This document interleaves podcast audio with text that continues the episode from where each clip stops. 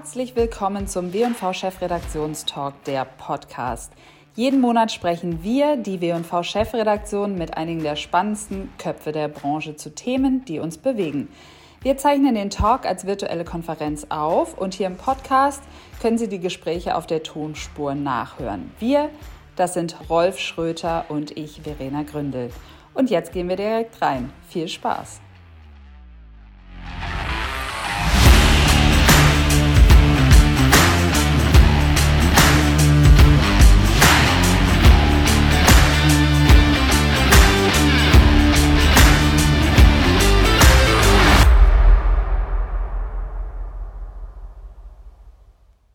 Hallo und herzlich willkommen zur Mai-Ausgabe unseres W&V Chefredaktionstalks. Man könnte auch sagen zur Homeoffice-Ausgabe, denn passend zu unserem Thema, wir sprechen heute über Gesundheit, bleiben wir einfach mal zu Hause und senden aus unseren Homeoffices. Mein Name ist Verena Gründe und ich sage herzlich willkommen in meinem Wohnzimmer. Und mein Name ist Rolf Schröter und ich sage herzlich willkommen in meiner Privatbibliothek. ja, das Schöne ist ja, auch wenn wir alle zu Hause sitzen an unseren Küchentischen, zum Teil vielleicht auch in den Büros, ihr könnt trotzdem mit uns in Kontakt treten. Wir haben rechts wie immer unseren Chat, dem ihr eure Kommentare reinschreiben könnt, aber ihr könnt natürlich auch für unsere Referenten Fragen stellen. Wir versuchen immer noch ein bisschen Zeit freizuschaufeln, um eure Fragen an die Referenten zu stellen. Und äh, rechts findet ihr außerdem den Reiter Umfragen. Da schicken wir immer mal wieder Umfragen zum jeweiligen Thema rein, um so ein bisschen die Stimmung abzuklopfen. Und auch für den Start haben wir was für euch vorbereitet, denn wir würden gerne wissen, welche der Referentinnen und Referenten ihr heute am spannendsten findet. Ja, wir freuen uns auf eure Antworten. Mhm. Ja, das Thema Gesundheit ist ja ein weites Feld und äh, wir streifen heute Bereiche wie Design, Digitalinnovationen, aber auch äh, Bier und Berge. Ähm, zum Thema Bier kommen wir gleich nochmal drauf zurück mit meiner Kollegin Verena Gründel. Verena, wir sehen uns gleich wieder. Ne? Genau. Und, äh, genau. Starten wollen wir mit dem Thema Design und äh, ich begrüße heute eine Schnittstelle zwischen Mensch und Maschine arbeitet, eine Designerin, die ähm, in Berlin auch an der elektronischen Patientenakte gearbeitet hat. Katina Soestmann, sie ist Design Principal und Executive Creative Director Health des IBM iX Studios in Berlin. Herzlich willkommen, Katina.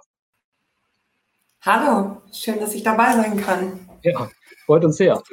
Ja, ich habe ja schon gesagt, du hast äh, mit deinem Team gemeinsam am Design der elektronischen Patientenakte, abgekürzt EPA, gearbeitet. Ähm, ist das nicht eine ziemlich langweilige Materie? Natürlich überhaupt nicht. Ähm, das ist ursprünglich auch der Grund, warum ich äh, tatsächlich äh, äh, in die IBM iX gewechselt habe, weil das, ähm, ich beschäftige mich jetzt seit 15 Jahren mit dem Thema digitale Gesundheit. Und das ist so das, wo wir lange darauf gewartet haben, dass wir auch in Deutschland endlich Gesundheit vernetzen. Und was ich daran so spannend finde, ist, das ist ja die Grundvoraussetzung, damit ich als Bürger zum ersten Mal Zugriff auf alle meine Gesundheitsdaten habe, die sonst ja eigentlich immer beim, beim Arzt irgendwie gespeichert werden. Und ähm, das äh, natürlich mir die Möglichkeit bietet, irgendwie ähm, an dieses Wissen ranzukommen, dass dieses Gesundheitswissen auch demokratisiert wird ein Stück weit und ich ähm, damit dann halt auch bessere Entscheidungen für mich treffen kann. Ja. Also gar nicht trocken. Es ist halt im Moment noch so eine Voraussetzung, aber ähm, das, was man damit machen kann, ist super, super spannend. Und ich finde ja. es auch wichtig, dass man jetzt den Bürger einbezieht. Mhm, okay. Demokratisierung äh, der Gesundheit, hast du gesagt. Das klingt sehr interessant. Das heißt, eine komplette Umwälzung in, im digitalen Bereich. Ihr macht ja, was ihr in der Arbeit macht, komplizierte Mechanismen, also sehr komplexe Mechanismen für alle verständlich und brauchbar. Das geht ja von ganz jungen Menschen bis hin zu ganz alten Menschen. Das muss ja jeder verstehen können. Was ist denn dabei für dich die größte Herausforderung? Ähm, die größte Herausforderung, aber und auch der größte, ähm, das, was ähm, mir dabei auch am meisten Spaß macht, ist zu verstehen, äh, was muss ich denn über die Menschen wissen und wie denken die, wie ticken die, damit ich sie halt auf der richtige Art und Weise ansprechen kann. Ja, also und natürlich haben wir auch, wenn man alle Menschen erreichen will im Gesundheitskontext, kann man ja nicht sagen, wir fangen jetzt mal mit den, äh, mit den äh, Digital Natives an, sondern man muss eben das wirklich auch für alle bereitstellen, inklusive aller Barrierefreiheitsthematik, ähm, die da stattfindet und Voraussetzung ist, dann ähm, äh, ist es natürlich äh, wichtig, den Leuten erstmal gerade bei digitaler Gesundheit diese Digitalkompetenz irgendwie erstmal zu vermitteln und dann im nächsten Schritt die Ge Gesundheitskompetenz. Also ich muss auch mit den Geräten umgehen können, um dann auch Zugang zu diesen äh, Daten zu haben. Also es sind so zwei, zweigleisig. Und ich denke, was aber immer noch ähm, mehr die Herausforderung ist, die Menschen dafür zu begeistern, sich diese Sachen auch an schauen zu wollen. Ja, also wir, mhm. wir sind halt noch in unserer Denkweise, ist ja auch im ganzen Sprachgebrauch, wir werden behandelt ähm, im, im Kontext von, von Krankheit ähm, und diese Passivität, aus dieser Passivität so ein bisschen rauszukommen und wie wir das in anderen äh, Lebensbereichen schon haben, als aktives Selbstmanagement und in dieses aktive Selbstmanagement einzusteigen, das, ähm, das ist halt wirklich auch ein, äh, ein Einstellungsshift, äh, den wir hinkriegen müssen. Und das will auch nicht jeder von Anfang an. Das heißt, die Leute zu motivieren, ja, es ist gut, sich mit meiner Gesundheit auseinanderzusetzen und äh, wir müssen weg von diesem, ähm, das ist alles, das macht mein Arzt für mich, sondern ähm, ich bin auch Teil meines eigenen Gesundheitsmanagements. Ja. Das ist sicherlich das Schwierigste. Ja, mhm. ich fand es sehr interessant. In unserem letzten Gespräch hattest du gesagt, du redest nicht gern von Barrierefreiheit, sondern eher von Barrierearmut, weil mhm. eine komplette Barrierefreiheit kaum möglich ist, sie äh, umzusetzen. Ähm, das Interessante ist ja auch, dass ihr in der Benutzerführung sowohl ich hatte schon gesagt, alte Menschen als auch junge Menschen mitnimmt. Kann man mhm. denn überhaupt eine Benutzerführung entwerfen, die sowohl junge Menschen nicht langweilt oder dieses trotzdem cool finden, als auch alte Menschen mitnimmt, damit sie es verstehen? Kann man solche äh, demografischen Zielgruppen, diese riesige Bandbreite gleichermaßen ansprechen? Na, kann man Stuhl, können Stuhl von mehreren, äh, von alten wie jungen Menschen benutzt werden, äh, wenn sie eine gewisse Körpergröße haben, ja, und auch ein gewisses Verständnis, ähm, was man damit machen kann. Man kann es aber auch zweckentfremden und und ich glaube, dasselbe gilt, es ist ein Gestaltungs, äh, eine Gestaltungsaufgabe. Äh, versteht man das, was ich da vermitteln will oder nicht? Der Vorteil bei digital ist allerdings, dass ich ja gar nicht für alle alles gleich machen muss. Ich habe ja die Möglichkeit, gerade bei, äh, bei digitalen Anwendungen sehr einfach auch auszudifferenzieren. Wenn ich einen Stuhl produzieren lasse, dann kann ich natürlich verschiedene Größen produzieren, aber dann sind sie halt erstmal da, während digital ja sogar noch in der Benutzung auf mich reagieren kann. Das heißt, ich kann langsam reingeführt werden, ich kann auf unterschiedlichen Sprachniveaus ähm, Menschen ansprechen, ich kann den Menschen überlassen, wie sie etwas benutzen und von ihrer Benutzung lernen. Das heißt, es ist fast leichter, digitale Anwendungen für unterschiedliche Nutzergruppen zu gestalten, als jetzt, wenn ich eine, eine Sache physisch ähm, dann produzieren lassen muss. Aber natürlich ist es im, im ersten Schritt, wenn man eine große Menschen, Menschenmenge und eine große Bandbreite abholen will, so der erste Schritt des Ranführens, muss man sich halt überlegen. Manche Sachen müssen ja auch für alle identisch sein, damit sie irgendwie funktionieren. Und äh, da muss man halt eben gucken. Also man muss sich halt gut in die Perspektive versetzen und da äh, binden wir halt dann immer die Nutzer mit ein. Also wir machen, äh, machen nichts, was nur auf unserem Mist gewachsen ist, sondern wir versuchen möglichst früh das äh, den unterschiedlichen Nutzergruppen zur Verfügung zu stellen und auch ähm, genau hinzuhören und genau hinzugucken, äh, womit haben sie Schwierigkeiten, was funktioniert, was funktioniert nicht. Weil man kann sich da noch so viel vorstellen. Ähm, die Realität eines anderen Menschen kann man eben sich eben nur, darin kann man sich eben nur bedingt reinversetzen. Das heißt, wichtig ist es auszuprobieren an der Stelle. Ja, Ihr arbeitet ja für die unterschiedlichsten Player im Gesundheitsbereich. Also ihr habt Krankenhäuser und äh, Krankenkassen und auch das Bundesgesundheitsministerium. Äh, wenn ich jetzt die Krankenkassen im Speziellen anschaue, mhm. ist es so, dass, es, dass jeder hat seine eigene App. Und ich habe so den Eindruck, dass alle wollen gerade die eine Anlaufplattform sein. Mhm. Jeder will mit der App auf den Startseiten der Smartphones der Menschen vertreten sein. Ist es clever, dieser Ansatz? Also es ist sicherlich gut, dass äh, äh, jeder, äh, dass, dass man äh, in diesem Dschungel an die Hand genommen wird, dieser Möglichkeiten. Aber es macht überhaupt keinen Sinn, dass jetzt jeder sagt, proprietär sein eigenes Gesundheitssystem aufzubauen. Wichtig ist, glaube ich, also hier eben äh, müssen wir genau diese Grenzen überwinden. Ja, also im Moment in der analogen Welt werden Menschen aus dem Krankenhaus entlassen und sind dann auch selbstverantwortlich, sich um die Nachsorge oft zu kümmern. Das heißt, es gibt Brüche. Wir möchten eigentlich gerne ja jetzt irgendwann dahin kommen, dass man Menschen kontinuierlich begleitet. Und deswegen ist es nicht sinnvoll, dass ähm, jeder versucht, alles zu machen. Auch nicht jeder ist in allem kompetent, sondern es geht darum, gute Übergabepunkte zu schaffen. Es, es gibt, jeder sollte schon ähm, seine Kompetenz komplett ausspielen, für den Bereich was machen. Es gibt, ähm, es gibt äh, kleine Firmen, die sich auf eine spezielle Krank ein spezielles Krankheitsbild spezialisiert haben und dafür äh, digitale Lösungen anbieten zur Begleitung. Ähm, aber da ist es dann sicherlich nicht sinnvoll, alles andere noch mit abzudecken. Wichtig ist, dass wir das schaffen, dass man dort eben standardisierte Schnittstellen schafft, Übergabepunkte, äh, so dass diese verschiedenen Anwendungen miteinander gut reden können.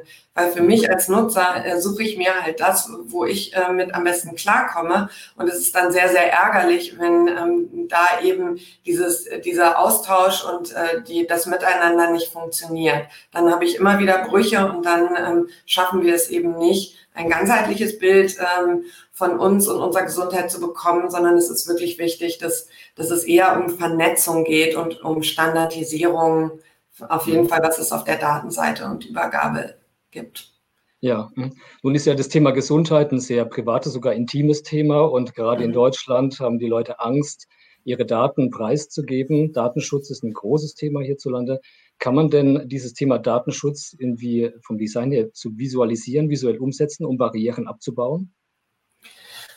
Also Datenschutz ist dann ein großes Thema, wenn es so intransparent ist oder vielfach, was auch äh, viel Angst äh, kommt auch daher, dass ich nicht durchblicke und, und nur Vermutungen habe und nicht, ähm, nicht so richtig sehe, was da passiert.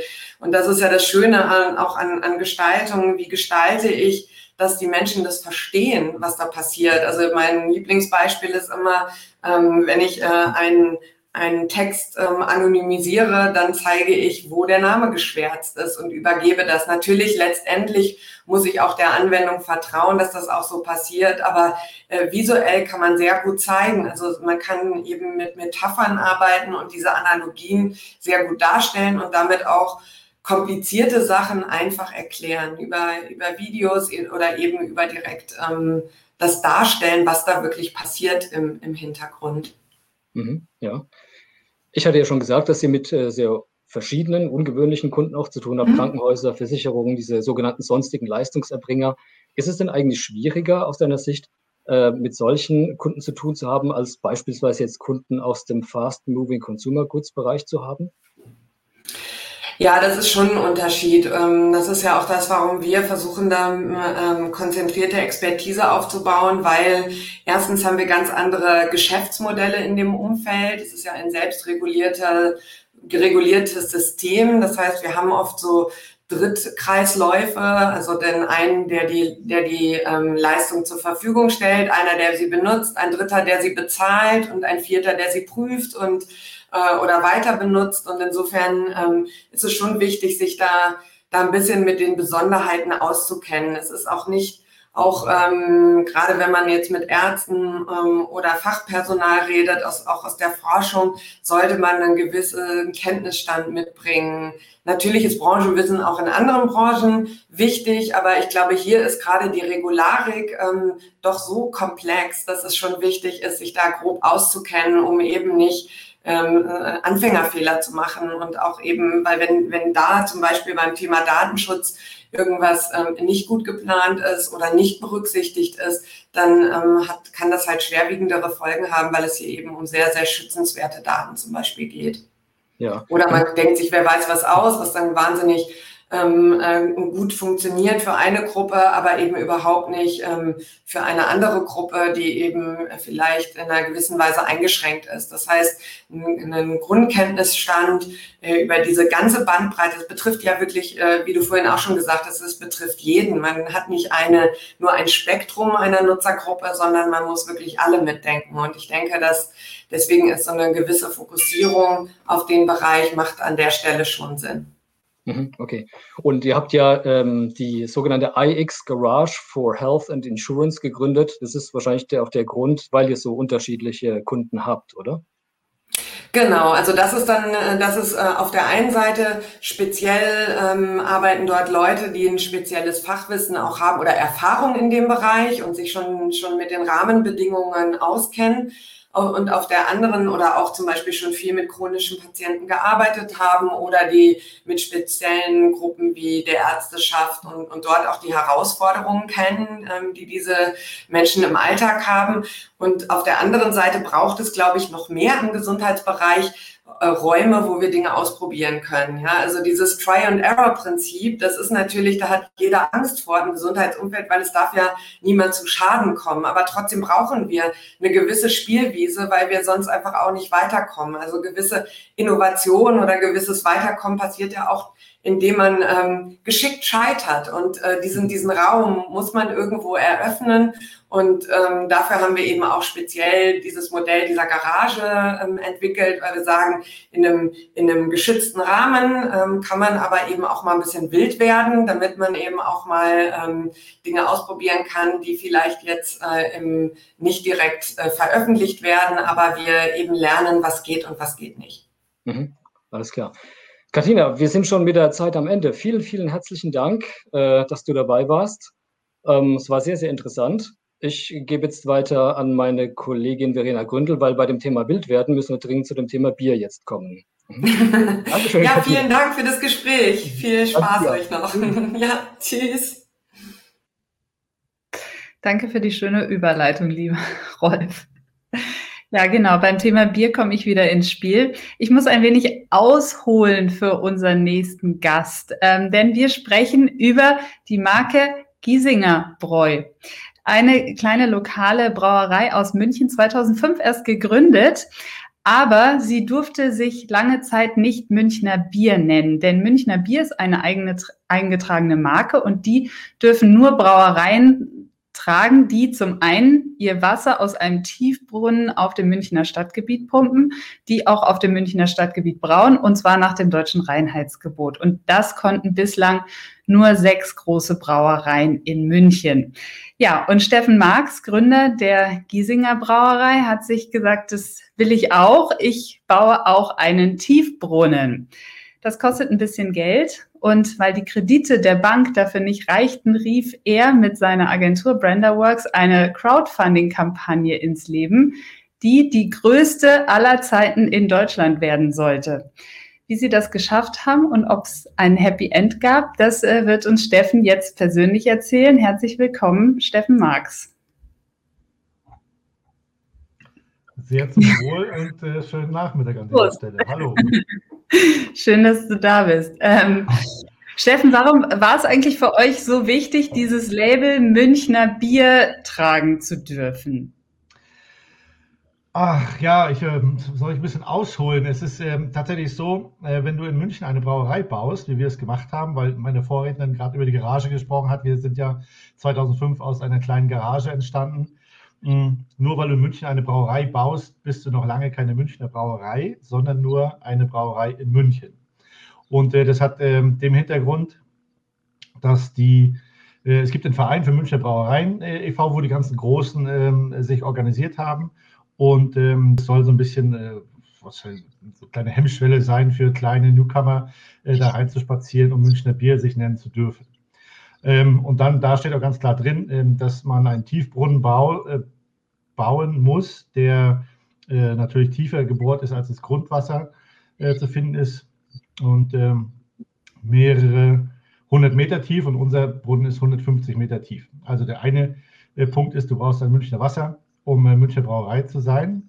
Und äh, Münchner Luft, das ist relativ einfach, wenn du auf Münchner Stadt Boden baust, aber der Knackpunkt ist tatsächlich dieser Brunnen, dieses Wasser und ähm, der Verein für äh, Münchner Brauereien. Und ähm, deswegen gibt es ein paar Knackpunkte, aber wir kämpfen uns vor, dass wir den einen oder den anderen äh, Punkt erledigt haben. Und jetzt ist es tatsächlich soweit, dass wir auch, ähm, wenn wir noch nicht in dem Verein drin sind, durch dieses Münchner Tiefenwasser jetzt äh, unser Label Münchner Bier nennen dürfen. Und ähm, das geht, wie gesagt, nur auf Münchner Grund und Boden. Kannst natürlich irgendwo im Münchner Umland oder in den Vororten äh, Brauereien bauen, aber das hat nichts damit zu tun, ähm, äh, nichts mit Münchner Brauerei zu tun.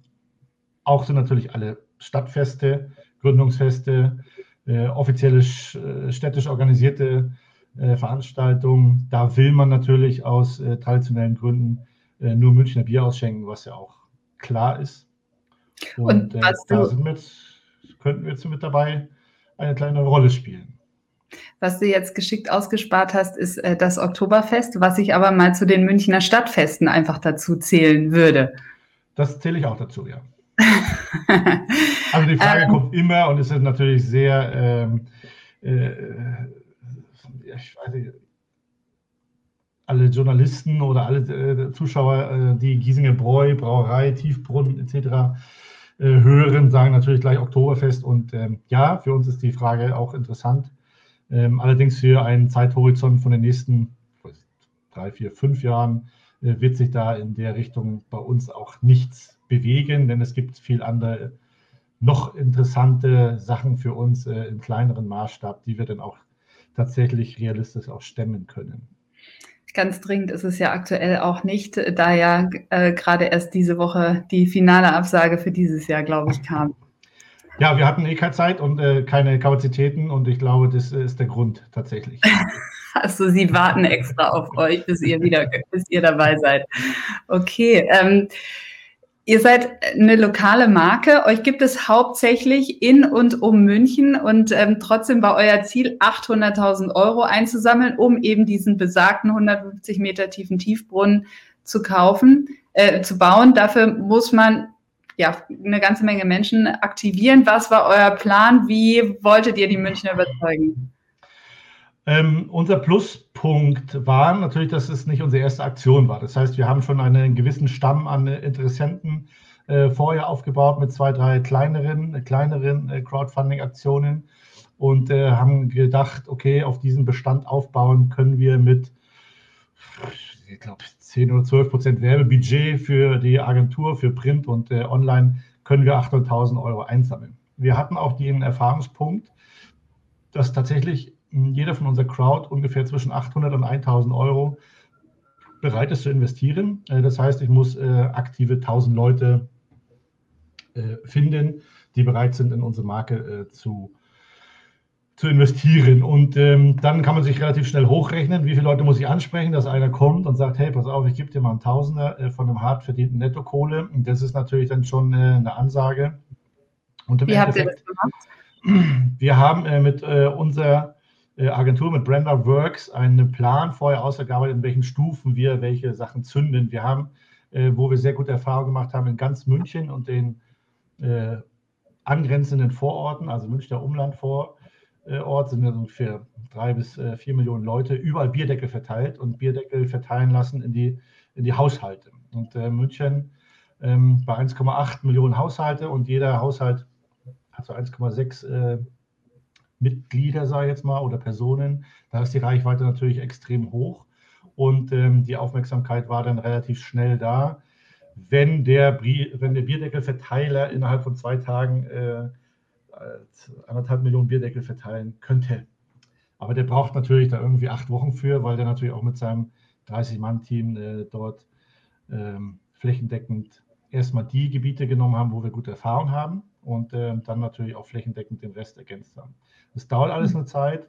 Ähm, dann haben wir viel über Social Media gemacht. Wir haben so ein Erklärvideo gemacht, weil Genussschein und äh, die Anlageform vom äh, qualifizierten Nachrangdarlehen nicht jedem bekannt ist und dann muss man ein bisschen Erklärfilme äh, machen. Aber ansonsten haben wir uns eigentlich relativ äh, beschränkt auf die äh, Bierdeckelaktion und ähm, dann natürlich äh, ist das ein dankbares Thema für für die Medien und äh, für Pressejournalisten etc. in der Fachpresse und der lokalen Presse. Stichwort Oktoberfest. Aber ich will nochmal ähm, zurückkommen auf das Thema Anlageform, weil das ist aus meiner Sicht zumindest so ein bisschen der Knackpunkt dieser Kampagne. Wir haben, also wir haben ja viel immer ein bisschen mit Crowdfunding rumgespielt und der richtige Begriff, äh, den wir hier verwandt haben, äh, ist ja das Crowdinvesting. Und ähm, ich persönlich finde, Crowdinvesting ist sexier als äh, das Crowdfunding. Crowdfunding heißt ja, du äh, verkaufst ein Sixpack für überteuerten Preis für 20 Euro und dann hat, weiß jeder, 10 Euro dafür sind als Spende gedacht. Beim Crowdinvesting ist es so, dass wir tatsächlich ähm, uns Geld leihen, einen äh, Zinssatz äh, von äh, momentan 6% aussprechen. Und äh, dieser Zinssatz wird allerdings in Bier oder in Futtern eingelöst bei unseren angeschlossenen Restaurants. Und ähm, das kommt ziemlich gut an, denn Verena, selbst wenn du 6% von uns in Bierscheinen, Bierzeichen bekommst, kommen tatsächlich 6% äh, bei dir Zinsen an. Und das ist für die Leute sehr interessant. Ähm, für uns, äh, wenn man das ein bisschen auf die Produktionsmaterialeinsatz äh, runterrechnet, ist es nicht ganz so dramatisch, wie sich 6% jetzt ähm, anhören. Mhm. Und warum überzeugt es gerade, dass, dass ähm, die Leute sagen, ja, ich möchte meine Zinsen gerne in Bier ähm, ausgezahlt bekommen? Ich glaube, wir sind äh, alle äh, ein sehr authentisches Team. Ja, ähm, wir sind alle coole Socken, die wir äh, haben. Äh, ich äh, allen voran. Und ähm, wir können die Leute begeistern. Wir machen gute Produkte. Und es nützt ja keinen Zinssatz der Welt, 25 Prozent, wenn das Produkt hinten raus blöd ist. Äh, und keiner mag da irgendwie sein Geld anlegen. Ähm, wir haben natürlich ein bisschen so einen Local-Rebellen-Hintergrund hier in München, in der großen Stadt. Und da müssen wir versuchen, das auch so lange wie möglich beizubehalten.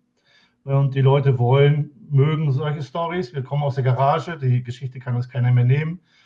Wir haben immer, die Türen stehen immer offen, wir haben immer ein offenes Ohr für alle möglichen Leute. Und ähm, ja, die Leute mögen authentische Geschichten und natürlich Lebensmittel, wenn sie wissen, wo sie hergestellt werden, wer sie hergestellt, wo kommen die Rohstoffe her. Und das ist natürlich in einer Zeit bei uns entstanden, ähm, wo das Ganze jetzt ein bisschen Fahrt aufnimmt und da sind die Leute auch bereit, gerne mal ein, zwei Euro mehr auszugeben. Und äh, da haben mhm. wir auch in der Gründungszeit und am Gründungsort ähm, auch ein bisschen Glück gehabt.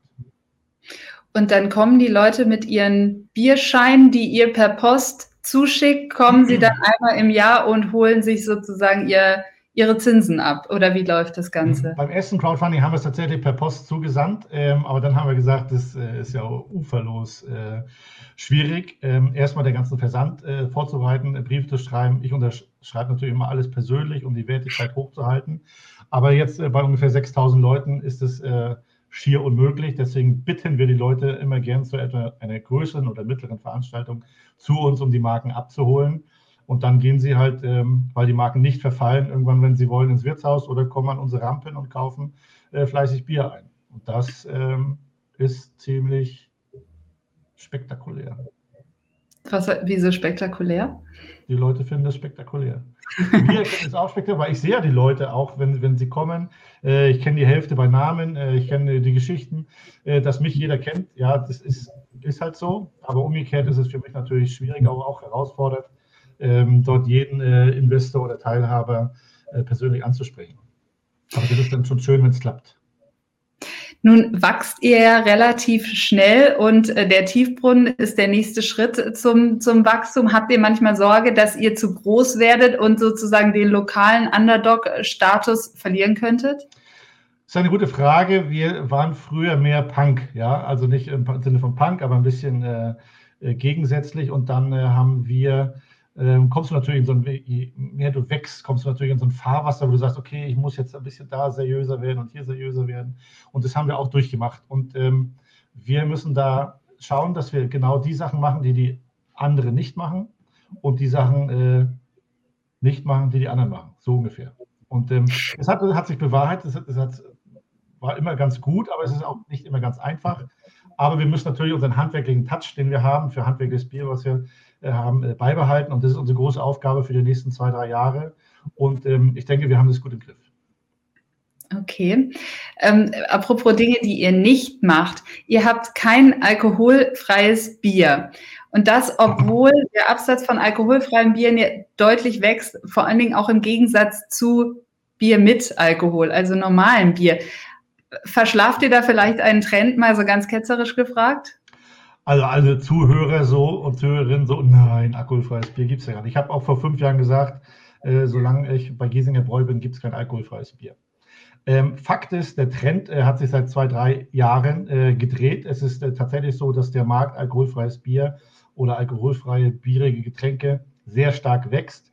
Noch eine Mini-Nische ist, aber in dieser Nische exorbitante Wachstumszuwachsraten äh, hat. Ist natürlich dem Umstand geschuldet, dass die Leute viel mehr Wert auf Gesundheit, auf gute Ernährung äh, und auf ähm, Fitness, was weiß ich, sportliche, ich bin jetzt kein Vorzeigeobjekt, aber ähm, um deine Frage zu beantworten, wir werden demnächst ein äh, alkoholfreies Bier machen. Gib uns noch zwei Jahre Zeit. Äh, wir haben den Trend äh, erkannt. Ähm, wir sind auch dafür bekannt, dass wir Trends vielleicht ein bisschen mitentwickeln, aber alkoholfreies Bier sind wir ein bisschen spät dran. Wir hatten aber auch nie die technischen Möglichkeiten, alkoholfreies Bier herzustellen. Was jetzt mit unserem neuen Werk äh, tatsächlich eine Möglichkeit gibt, dort ähm, auch alkoholfreies Bier zu platzieren. Und du bleibst aber trotzdem an Bord und dem Giesinger erhalten. Ja, Zeiten ändern sich, äh, Meinungen ändern sich, Trends ändern sich und da muss man sich halt auf die, auf die Nachfrage anpassen. Und ähm, ja, da sind wir noch klein genug für, dass wir das machen können. Und wir sind ja kein großes, äh, keine große Titanic, die man nicht steuern kann, sondern wir sind noch flink und wendig. Wunderbar, wie schön du die Brücke wieder zum Thema Gesundheit geschlagen hast, als hätten wir es so abgesprochen, aber das haben wir tatsächlich nicht. Vielen Dank dafür, Steffen. Schön, dass du dabei warst. Äh, ich wünsche dir noch einen schönen Abend. Prost. Auf euer Wohl. Auf, äh, auf dein Wohl und äh, wir sehen uns in fünf Jahren dann vielleicht beim Oktoberfest und ansonsten. Sehr gerne auch früher. auf einem anderen Münchner Fest. Super. Schönen Abend dir. Vielen Dank euch auch. Ciao. Danke.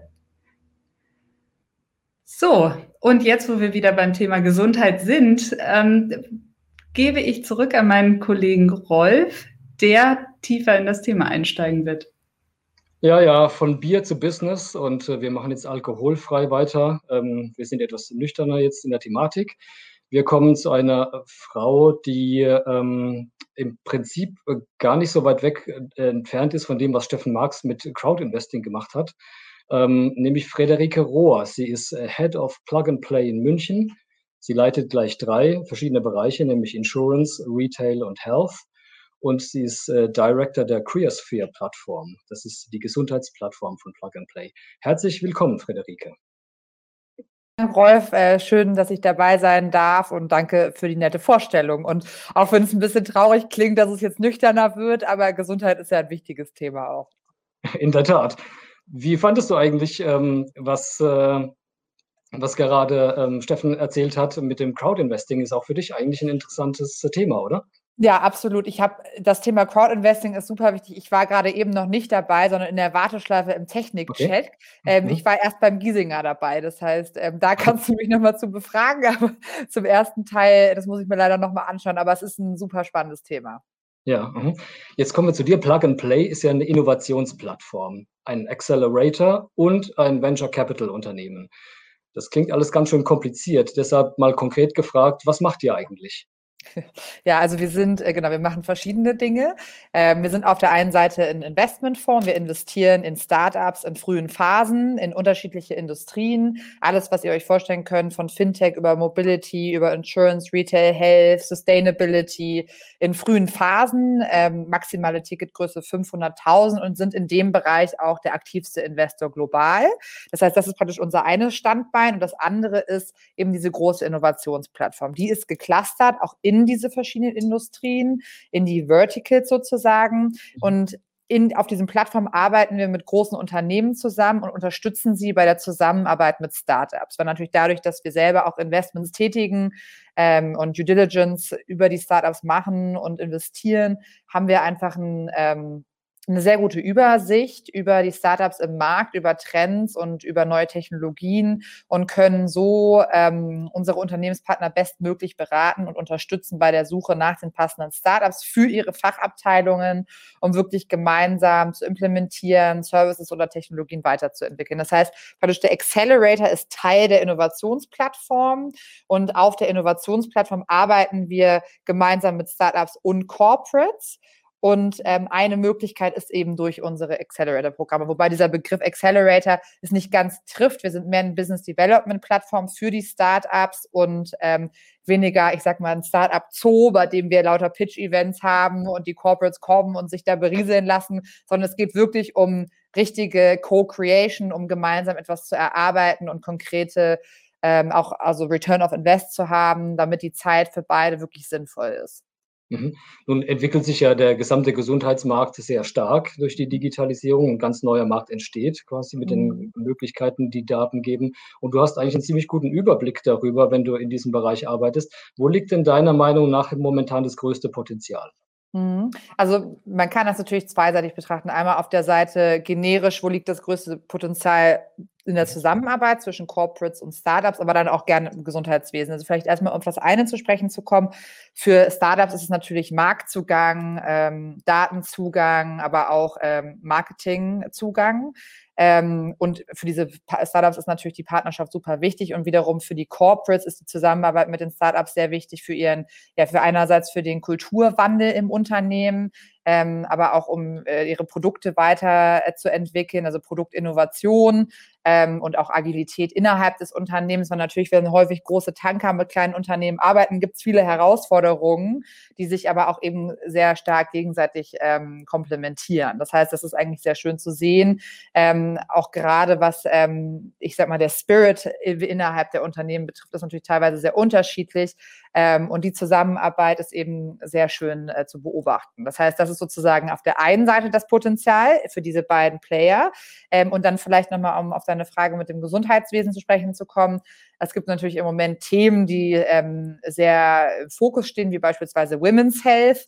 Es natürlich auch viel darum geht, Stigma, also zu entstigmatisieren, um zu schauen, okay, Thema äh, Zyklus, Periode, Fruchtbarkeit, aber auch ähm, Wechseljahre, ähm, dass man darüber spricht, dass es da auch Möglichkeiten gibt, sich da zu bilden als Frau und aber auch, dass mehr Akzeptanz besteht. Ähm, dann gibt es natürlich immer wieder mehr, also immer mehr Kombination zwischen Big Data und KI äh, zur schnelleren und kostengünstigeren Erstellung ähm, von personalisierten Behandlungsstrategien. Das ist auch ein großes Thema. Generell digitale Konzepte zu Dezentralisierung, gerade von chronischen Erkrankheiten, also sei es Diabetes oder ähm, oder ähnliches. Ähm, da gibt es natürlich auch super viele Bereiche, die sehr spannend sind. Ähm, und aber eben auch Themen, die die ich sag mal, Selbstbefähigung betrifft. Ja, also At-Home-Testing, ähm, auch mehr Prävention und nicht Reaktion. Ähm, und da entwickelt sich eigentlich auch ein sehr schöner Markt. Aber vom Themengebiet ist sozusagen aktuell das Thema Women's Health sehr groß, aber natürlich auch durch die Corona-Krise bedingt auch das Thema Mental Health. Ähm, und das sind zwei sehr wichtige Themen, die im Moment auch viel Anklang finden. Mhm. Mental Health auch deswegen, weil in der Corona-Zeit im Homeoffice viele Leute da Schwierigkeiten haben. Ja, genau. Und das ist auch so ein bisschen diese Selbstbefähigung, wenn man natürlich dann auch das, ähm, also die Selbstwahrnehmung dann ja auch äh, schulen kann. Ähm, also gar nicht mal nur durch Telemedizin und Online-Psychotherapie, sondern auch schon vorher zu erkennen, ah, okay, ich merke, mir geht's nicht gut. Woran erkenne ich das überhaupt? Was sind denn da die Symptome? Und dann mhm. vielleicht über ein Tracking oder über ein Tagebuch ähm, das Ganze auch dann zu ähm, ja, zu erstmal festzuhalten und dann auch selber erstmal ein Gespür dafür zu entwickeln. Also eben Thema Selbstbefähigung, zu sagen, ich erkenne mich als nicht als Patient, sondern gesundheitlich, ganzheitlich. Und ähm, genau, durch die Corona-Krise natürlich gerade auch, also für Führungskräfte ist, glaube ich, ein großes Thema, aber auch für alle anderen. Ähm, wie kriege ich Homeschooling und äh, irgendwie meine Arbeit unter einen Hut? Ähm, man hat wenig andere Ablenkungen in Häkchen, alles wird zu einem Brei, Arbeit, Alltag, mhm. Wochenende ähm, und, und da ist es besonders wichtig, dass man auf sich achtet. Und ähm, deshalb diese, diese sozusagen auch, auch ähm, Smart-Lösungen, die, die einem da unterstützen, sei es meditativ oder durch, ähm, durch einfache Achtsamkeitsübungen, kann man dem Ganzen gut entgegenwirken. Ja, okay.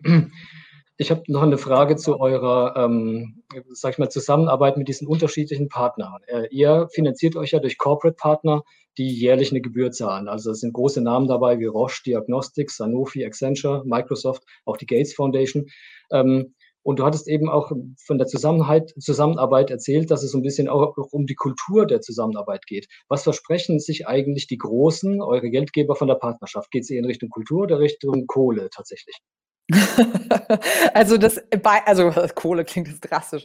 Also ich glaube, es sind verschiedene Punkte. Einerseits klar Kultur, aber auch diese Open Innovation Plattform, ja, dass man sagt, man sitzt eben, also vielleicht Unternehmen, die sonst eher in der Konkurrenz zueinander stehen, sitzen auf der gleichen Seite des Tisches und haben ähnliche Herausforderungen. Also einmal auch strukturelle Herausforderungen intern. Wie arbeite ich überhaupt mit Startups zusammen? Was muss ich da für Gegebenheiten, sei es Procurement, Legal, Internal Governance, was muss ich da überhaupt alles bereitstellen, dass auch meine Fachabteilungen mit den Startups arbeiten können? Thema Ressourcen, weil natürlich mhm. äh, müssen diese Pilotprojekte ja auch von jemandem durchgeführt werden werden. Das heißt, das, das ist auch sehr schön zu sehen, wie unsere Partner sich da auch gegenseitig helfen, weil wir natürlich Partner haben, die sind schon länger auf der Plattform und auch immer wieder neue Partner auf die Plattform dazugewinnen. Und das heißt, da ist es schön zu sehen, wie praktisch die, die alten ähm, Partner den neuen da auch helfen, ihre Strukturen aufzubauen, intern.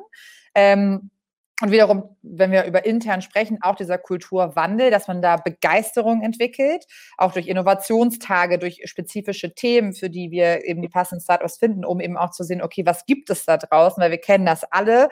Wir werden manchmal auch betriebsblind und sehen gar nicht, was alles noch auf dem Radar sein könnte.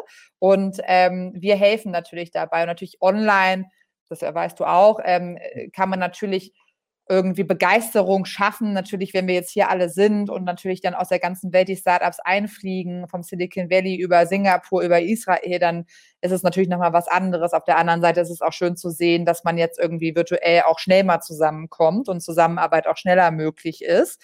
Ähm, frei nach dem Motto, which meeting could have been äh, an email. Ähm, und genau, also das heißt, was erhoffen sich die Partner? Es ist eine Mischung aus dem Austausch mit anderen Industriegrößen, äh, dem offenen, vertrauenswürdigen Austausch, dem gegenseitigen Unterstützen und zeitgleich aber auch den neuen Input durch die Startups und sich da eben immer zu öffnen für neue Technologien, um eben auch wettbewerbsfähig zu bleiben, also slash Kohle. Mhm, um das so abzubilden. Ja, okay. Nur reden wir viel über, über Business und die Unternehmen und wie die zusammenarbeiten, aber die Basis ist ja oft, sind ja oft die Menschen mit ihren Daten, die sie von sich preisgeben. Mhm. Ähm, wir hatten vorhin schon in einem Vorgespräch über das Thema Datenschutz gesprochen. Es ist tatsächlich so, dass viele Menschen in Deutschland ja Angst haben, ihre Daten preiszugeben. Mhm. Meinst du, dass sich das in absehbarer Zeit ändern wird, dieses Verhalten, diese Angst, dass die Leute eher bereit ja. sind, ihre Daten preiszugeben? Also erstmal hoffe ich das sehr stark, äh, vor allen Dingen, wenn wir beobachten, äh, wie wir teilweise ja sehr extrem bereit sind, unsere Daten zu teilen, siehe Netflix, Facebook, WhatsApp. Mhm. Ähm, aber wenn es dann um eine Blutgruppe geht, dann ist es irgendwie heiliger Gral. Ähm, das heißt, ich glaube, da geht es auch ganz stark um die Nachvollziehbarkeit. Ähm, natürlich immer noch Datenhoheit ähm, für Patienten herzustellen. Aber eben auch, es gibt ja jetzt diesen Trend des äh, Daten-Consent-Management, also diese Plattform, da haben wir zum Beispiel auch gerade ein Startup im Programm, die heißen Prive, die genau das machen. Ähm, und natürlich dann auch vielleicht in Zukunft über Blockchain-Technologien ähm, da unterstützen zu können. Ich glaube, wichtig ist, dass man wirklich jedem Menschen klar macht, wofür diese Daten genutzt werden und dass es ihnen hilft, dass es zur Verbesserung führt und zu einer ganzheitlicheren Betrachtung auch des Gesundheitsbildes eines Menschen von Prävention bis Symptomatik, Therapie, ähm, dass man wirklich, ja, dass es eigentlich nur dem Patienten hilft und nicht schaden soll. Und natürlich über sozusagen Blockchain-Technologien und Sicherheit der Daten kann man dem Ganzen vielleicht noch ein bisschen mehr Vertrauen schenken. Aber auf der anderen Seite musste auch einfach mehr Bildung und stattfinden, um ja, um, um nachvollziehbar zu machen, dass es eben für mich förderlich ist und nicht hinderlich. Mhm, ja, du hattest dich ja vor ein paar Tagen mit meiner Kollegin Belinda Dübinage unterhalten und da hattest du im Gespräch zu ihr auch, glaube ich, gesagt, dass Creasphere sich zur Innovationsdrehscheibe für Europa entwickeln soll. Ähm, was heißt es denn genau? Großer Satz erstmal. also ähm, die Startup Creasphere, also die Innovationsplattform im Digital Health Bereich von Plug and Play, die hat sozusagen das Mutterschiff sitzt in München. Ähm, mhm. Aber unsere Partner und wir sind der Überzeugung, dass es ganz wichtig ist, dass wir auch Fachabteilungen global am besten einbinden können, wenn sie an ihren jeweiligen Locations auch mit Startups arbeiten können. Das heißt, wir expandieren und ähm, haben mittlerweile in Singapur auch einen Standort mit Startup Creasphere, in Sao Paulo, in ähm, Silicon Valley und eröffnen jetzt wahrscheinlich auch in Shanghai sozusagen ähm, Standort, in denen wir uns wirklich fokussieren auf diese wir nennen das Pilot-Driven Approach, also wirklich über die gemeinsame Zusammenarbeit, die eine Win-Win-Situation darstellen soll für Startups und Corporates und es eben bestmöglich zu einem, ja, zu einer Kommerzialisierung kommen kann, einem White Labeling, eine Implementierung, also von bis. Das heißt, Drehscheibe ist, weiß nicht, ob das das Wort ist. Also wir als Plug and Play möchten natürlich auch als Sparing-Partner dienen für unsere Startups, einmal unsere Portfoliounternehmen, aber auch die Startups aus unserem Programm, ihnen die bestmöglichen ähm, Vorstellungen zu machen von Corporates, aber auch die bestmöglich zur Unterstützung mit unserer Expertise und zeitgleich als Sparing-Partner auch für die Corporate-Partners da zu sein, um zu sagen, ich meine, eine neue Abteilung von, weiß ich jetzt nicht, einem Unternehmen, das vielleicht eher alt eingesessen ist, woher sollen die denn wissen, wie sie jetzt ein Startup bewerten sollen, ja? Und was was ist ein Early Stage, was ist ein Pre-Series A, B. Und das heißt, auch da unterstützen wir. Und natürlich, Startups sitzen überall auf der Welt. Wir wollen wachsen. Unsere Partner sitzen überall auf der Welt. Deshalb, ja, wir, wir wollen uns weiterentwickeln und global aufgestellt sein. Und das klappt auch gut. Wichtig ist uns aber, dass die Prinzipien der Plattform eben sind klare, wirkliche Zusammenarbeit und, und kein Startup-Zoo. Also das vielleicht mhm. nochmal als Message, sondern wirkliche Zusammenarbeit. Mhm. Okay, Frederike, vielen, vielen Dank. Das war sehr interessant. Ähm, ich hätte mich so insbesondere gerne noch, ja, genau. Ich hätte mich insbesondere gerne noch mal über das Thema Mental Health weiter unterhalten, weil ich glaube, dass es ein sehr großes Thema zurzeit auch ist. Ähm, aber da kommen wir beim nächsten Gesprächspartner, glaube ich, auch noch mal ein bisschen stärker drauf. Frederike, vielen, vielen Dank, dass du dabei warst. Ich danke euch.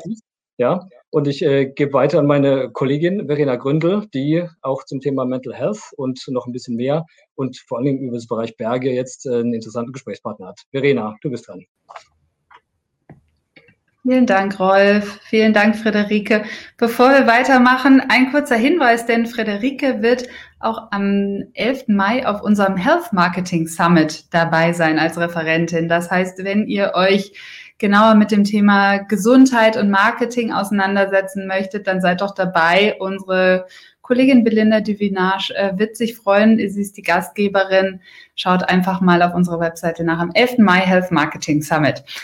Aber jetzt äh, geht es weiter, genau mit dem Thema Mental Health und Berge.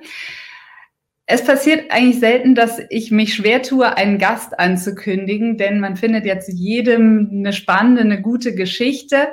Bei unserem nächsten Gast ist es aber tatsächlich nicht ganz so einfach, nicht weil es keine Geschichte gibt, sondern eher das Gegenteil, weil mit seinen unfassbar vielen Erlebnissen, mit seinem Wirken und mit seiner Person nimmt er so viel Raum ein, dass es fast unmöglich ist, das in ein paar Sätze zu komprimieren. Und Deswegen bleibe ich einfach still, sage nichts weiter, denn meiner Meinung nach, wenn man seinen Namen allein hört, dann entstehen schon Bilder im Kopf.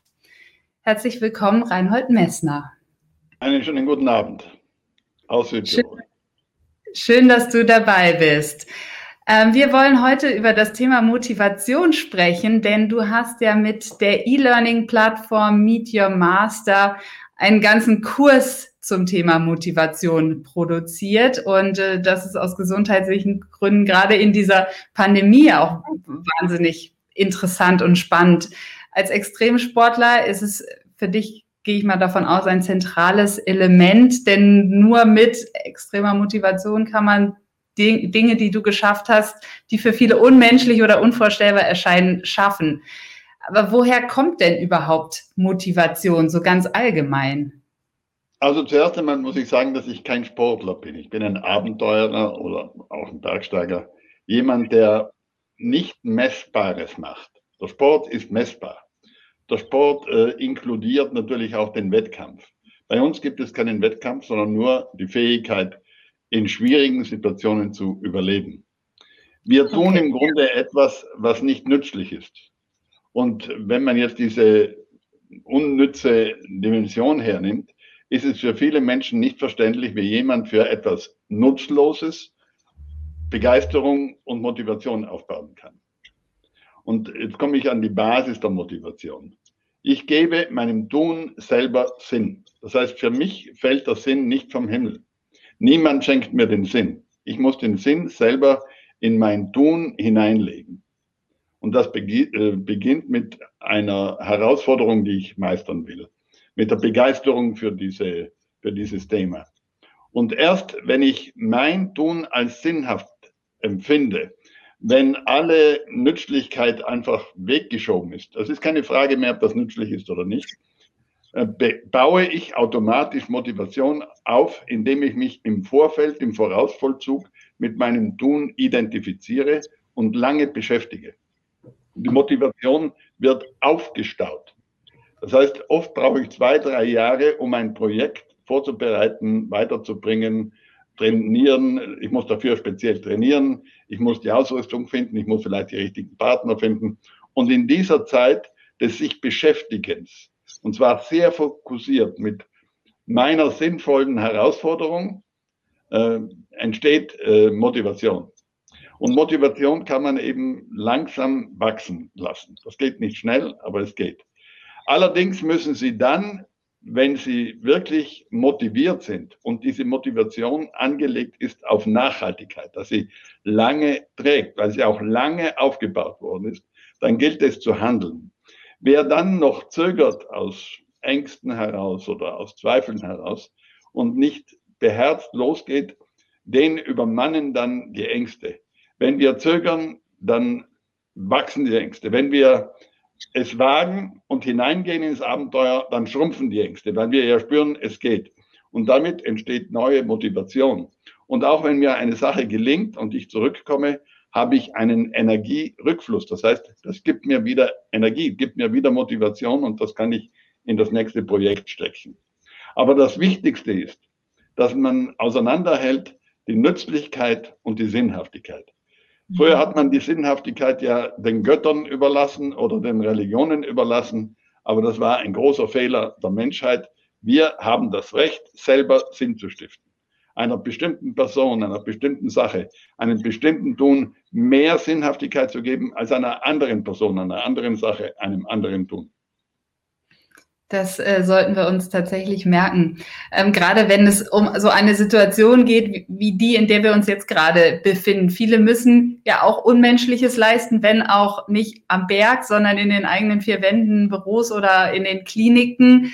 Ähm, wie lässt sich deine Motivation auf diese alltäglichen Situationen übertragen? Ähm, gerade wenn es, ja, wie, wie hält man da die, die Motivation aufrecht? Also wenn ich jetzt eine Mutter mit ein paar Kindern denke, die nicht raus können, die nicht in den Kindergarten können, dann ist das schon hart, aber da ist der Mutterinstinkt, der das Äußerste äh, erträgt, um eben aus dieser Pandemie vielleicht früher oder später rauszukommen. Für die vielen Berufe in der, in der Sanität, ob das nun der Arzt ist oder die Krankenschwester, geht es ja auch vielfach um das Limit des Leistbaren.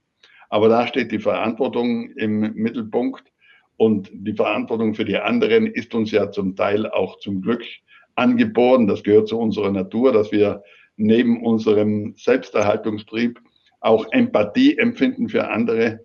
Es ist für uns alle schwierig, für mich vielleicht gar nicht so schwierig, weil ich es gewohnt war, allein zu sein über lange Strecken irgendwo im Gebirge. Ich lebe hier in Südtirol auf 1000 Meter in einer Burg.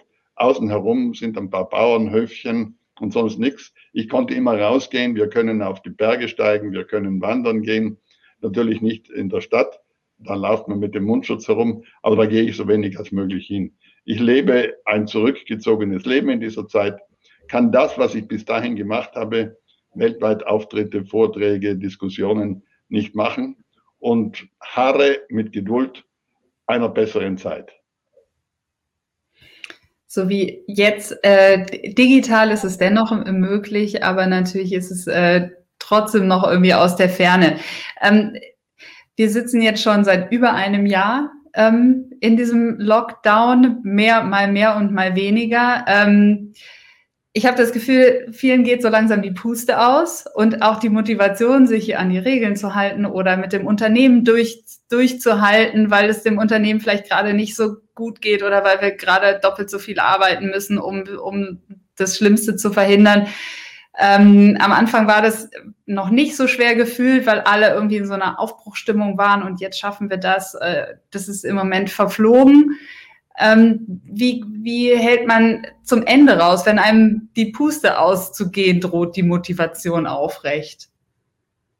Also in meinem Fall äh, ist es wirklich am Ende am schwierigsten, weil in der großen Höhe zum Beispiel, Gipfelhöhe des Mount Everest, ist der Sauerstoffpartialdruck so gering, dass nicht nur die Kraft nachlässt in den Beinen, man kann nur mehr ein paar Schritte machen, dann braucht man eine lange Rastpause, aber auch unser Gehirn ist nicht mehr so durchblutet wie normal. Das heißt, wir sind da oben wie Zombies. Und wenn ich nicht sehr viel Motivation aufgebaut habe im Vorfeld, dann ist der Kollaps, ähm, jetzt meine ich nicht der medizinische, sondern der mentale Kollaps äh, gewiss. Und die große Kunst, ein fernes, schwieriges Ziel zu erreichen, liegt auch darin, die Motivation eben so weit zu stauden, dass sie am Ende reicht. Mhm. Es ist ganz schwer zu sagen, wie das gelingen kann. Aber nur wenn ich an der Grenze meines Könnens, an der Grenze meines Willens bin, dann trägt mich nur mehr die mentale Kraft. Das muss ich wissen. Das heißt, ich muss in meinem Kopf einen Willen entwickelt haben, den kann ich trainieren wie einen Muskel. Und dieser Wille hängt sehr damit zusammen, wie stark ich mein Projekt verinnerlicht habe, wie stark ich mich für mein Projekt begeistert habe.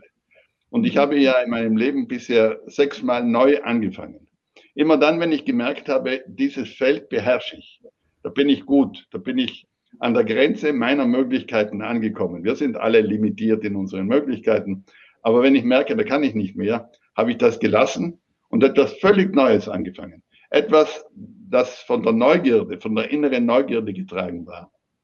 Etwas, was ich glaubte, vielleicht auch zu einer bestimmten Könnerschaft zu bringen. Und ich habe es wieder so gemacht, dass ich dann, wenn ich merkte, so in diesem Feld habe ich jetzt alles ausgedrückt, was ich ausdrücken konnte. Mit unserem Leben wollen wir uns ja wie Künstler auch ausdrücken, auch wenn wir ein Salatbeet äh, pflanzen oder was anderes tun, ist es immer ein sich ausdrücken. Dann kann ich eben Stufe für Stufe an die Grenzen meiner Möglichkeiten gehen. Und das ist schöner, als etwas nur so oberflächlich, so locker vom Hocker zu machen. Mhm, mhm. Ähm, man kommt ja manchmal den, an den Punkt, wo man sich denkt, boah, jetzt schaffe ich es trotzdem nicht mehr. Wann ist der richtige Zeit aufzuhören? Wann ist der richtige Zeitpunkt aufzugeben oder sich neu zu orientieren? Hast du damit Erfahrungen? Kannst du damit dazu Tipps geben? Also ich habe erstens einmal ein Drittel meiner großen Projekte nicht geschafft. Ich habe dann einige nochmals versucht und nochmals Einige habe ich sogar drei, viermal versucht, bis es gelungen ist. Einige habe ich auch in den Wind geschlagen, gesagt, ich kann das nicht, das ist zu viel, ich habe mir zu viel vorgenommen. Und der richtige Augenblick ist auf jeden Fall, bevor der, der absolute Kollaps kommt. Also wenn ich zu weit gegangen bin und nicht mehr zurückfinde in mein bürgerliches Leben, dann habe ich einen Fehler gemacht. Aber in meinem Feld sind es die Ängste, die uns zurücktreiben, weil wir eine Schwierigkeit nicht meistern können, weil wir in eine nicht bedachte Gefahr hineingehen. Das findet ja alles in großer Exposition statt, also weit, weit weg von der Zivilisation. Und damit spüren wir auch instinktiv, dass ein Fehler sofort tödlich sein könnte. Die Kunst meines Abenteuers oder meines Unterwegsseins ist das Überleben. Und nur weil dieses Überleben in Frage gestellt wird, weil ich wirklich in ja, tödliche Situationen hineingehen könnte, ist es eine Kunst. Wenn es diese Gefahren nicht gäbe, wenn es nicht lebensgefährlich wäre, was ich tue, dann wäre es keine Kunst, äh, das zu überstehen. Und mhm. es kommt nicht darauf an, ob ich nun den Gipfel erreiche oder mein Ziel umsetze. Es kommt darauf an, dass ich mich in diese Welt hineinbegebe und meine Erfahrungen mache. Mhm. Mhm. Wie trainierst du dein Durchhaltevermögen? Hast du da äh, irgendeinen mentalen Trick vielleicht oder einen Tipp, den du uns mit auf den Weg geben kannst? Also ich trainiere ganz normal, denn wenn ich jetzt trainiere, ich habe zum Beispiel für meine Höhenbergsteigerei steile Bergläufe gemacht. Also ganz steile Läufe. Also nicht gehen, sondern rennen. Also, und das trainiert den Kreislauf, das trainiert das Herz, das trainiert auch die Lungen. Und während des Laufens habe ich die Vorstellung, jetzt bin ich ganz irgendwo anders und bin gleich stark angestrengt. Das ist schon eine Hilfe und baut Motivation auf und auch Selbstsicherheit auf. Aber das Wichtigere ist das schrittchenweise Lernen, ein bisschen weiterzugehen. Wer das in sieben Meilenstiefeln macht, der lebt nicht lange. Wenn ich das in ganz kleinen Schritten mache, dann lerne ich und gewinne Selbstmächtigkeit. Also nicht Selbstsicherheit allein, sondern Selbstmächtigkeit. Ich weiß dann, ich kann das. Ich habe mich selber im Griff. Ich habe eine Kontrolle über mich und kann das abschätzen, wie weit ich gehen kann und kann dann an den Rand meiner Möglichkeiten gehen. Weiter darf ich eben nicht gehen und es braucht sehr viel Erfahrung, um herauszufinden, bis hierher und nicht weiter. Und wenn jemand von vornherein sagt, ich schaffe es immer, ich gehe, bis ich umfalle oder den Gipfel erreiche, jetzt aus der Bergsteigerei genommen, der wird nicht lange leben. Da geht es einmal darum, ähm, Skills aufzubauen sozusagen, aber auch um das Selbstbewusstsein ähm, nachhaltig zu stärken, oder? Das Selbstwertgefühl, die Selbstmächtigkeit aufzubauen. Also mir ist der mhm. Ausdruck Selbstmächtigkeit lieber als das Selbstwertgefühl. Es ist, das Selbstwertgefühl gehört dazu zur Selbstmächtigkeit. Die Selbstsicherheit gehört dazu zur Selbstmächtigkeit. Aber die Selbstmächtigkeit ist das, was ich kriege, Schrittchen für Schrittchen als Energierückfluss, wenn ich eben wieder zurückkomme in die Zivilisation und vielleicht mich bald einmal mit meinem nächsten Projekt beschäftige. Mhm, mhm. Okay, und wahrscheinlich auch, wenn man etwas geschafft hat, wenn man sozusagen das Erfolgserlebnis von der abgeschlossenen Mission oder von der erfüllten Aufgabe hat, das hat, äh, dann kommt auch dieser Fluss der Selbstermächtigung zurück zu einem. So ist es ja. Es ist fast, wenn man eine schöne Sache hinter sich bringt, auch wenn die zum Teil nicht schön war. Meistens erinnern wir uns nur anschließend an die positiven Seiten und nicht an die Kälte oder die Verzweiflung, die vielleicht ein paar Mal kam. Äh, wenn ich rauskomme aus der Gefahrenzone, ist das wie eine Wiedergeburt. Und es ist eine große Möglichkeit vor mir, das Nächste zu machen. Also ich sehe das Leben als eine Möglichkeit und nicht als eine Last. Die Arbeit gibt es für mich nicht, weil ich genau das tue, was ich gern tue. Also Arbeit insofern, als es auch indirekt mit Gelderwerb zu tun hat. Aber ich täte das auch, wenn kein Gelderwerb mit dem Spiel wäre. Ich will nur eine Möglichkeit finden, die Mittel finden, die Zeit finden, die Te Technologie finden, die notwendig ist, um meine Projekte umzusetzen dass ich dann anschließend mit, den, mit dem Verkauf meiner Abfallprodukte, also ein Buch, das ich gemacht habe oder Vorträge, auch wirtschaftlich gelebt habe und dann diese vielen Expeditionen äh, machen konnte, die kosteten ja auch Geld, das war einfach mein, meine Methode des Lebens. Also meiner Begeisterung nachgehen, aber ich bin nicht auf den Everest gestiegen, um ein Buch zu schreiben. Nur habe ich nachher gemerkt, es gibt eine Geschichte ab, und mit dem Narrativ kann ich dann einerseits festschreiben, was passiert ist und andererseits auch das Geld verdienen für die nächste Expedition. Mhm. Eine abschließende Frage habe ich noch. Du, ich meine, du hast wahnsinnig viele schwierige, herausfordernde Situationen durchlebt wir stecken oder viele von uns stecken gerade in einer der herausforderndsten Situationen ihres Lebens oder ihres Arbeitslebens. Hat dich vielleicht die Corona-Pandemie trotz allem auch etwas Neues gelehrt? Also ich habe mir solche Pandemie nicht vorstellen können, obwohl ich schon vage wusste von der spanischen Grippe oder von der Pest im Mittelalter. Das habe ich mir schlimmer vorgestellt, war auch schlimmer. Was ich gelernt habe, ist zuerst die Tatsache, dass wir Menschen Mängelwesen sind. Wir sind von einem Virus, das man nicht sehen kann. Das ist so winzig klein, dass wir es nur mit einem großen Vergrößerungsglas sehen können. An die Wand gespielt worden. Die Wissenschaft hatte noch nie so viel Geld wie bei dieser Pandemie. Die Wissenschaft war noch nie so weit in ihrer Forschungsmöglichkeit wie heute. Trotzdem weiß sie bis heute nicht eindeutig bis zur letzten Konsequenz, was passiert ist und was passieren wird weiter. Deswegen sind auch die Politiker im Zustand des Versuchs und Irrtums, um zu entscheiden. Also sie haben ja nur die Virologen, die ihnen einigermaßen erklären, worum es geht, wo man jetzt mit dem Wissensstand ist. Und sie müssen Entscheidungen treffen. Die Virologen treffen keine Entscheidungen. Die sagen nur, wie sie das sehen, vermuten, ahnen. Und ob wir wirklich mit der Impfung aus der Pandemie rauskommen oder nicht, ist noch nicht festgeschrieben. Und das zu beobachten ist sehr interessant. Das heißt, wir sind in einer Zivilisationsstufe, die es noch nie gab. Wir sind wohlhabend in der Summe auf der Welt. Es sind weniger hungernde Leute als früher, wie noch nie. Und trotzdem sind wir nicht in der Lage, äh, sofort dieses Virus oder diese Pandemie zu stoppen. Also wir sind nur in der Lage in Zukunft, wenn wir weltweit auf bestimmte Probleme reagieren. Das gilt für die Klimakrise, für die Klimaproblematik. Das ist nur weltweit lösbar. Und auch diese Pandemie ist nur weltweit lösbar. Und deswegen bin ich froh, dass man jetzt anfängt, auch Impfungen nach Afrika zu bringen oder in den Kosovo zu bringen, um auch anderen die Möglichkeit zu geben, aus dieser Problematik herauszukommen. Was in Indien passiert, ist eine Tragödie der Menschheit. Mhm. Aber es war vorauszusehen, wenn dort diese Pandemie hinkommt, dann gibt es dort fürchterliche Zustände, unmenschliche Zustände. Und ich war oft in Indien, ich war in Nepal, wo es ja auch so schlimm ist, vor allem in Kathmandu. Und ich habe sehr viel Mitgefühl mit den Leuten.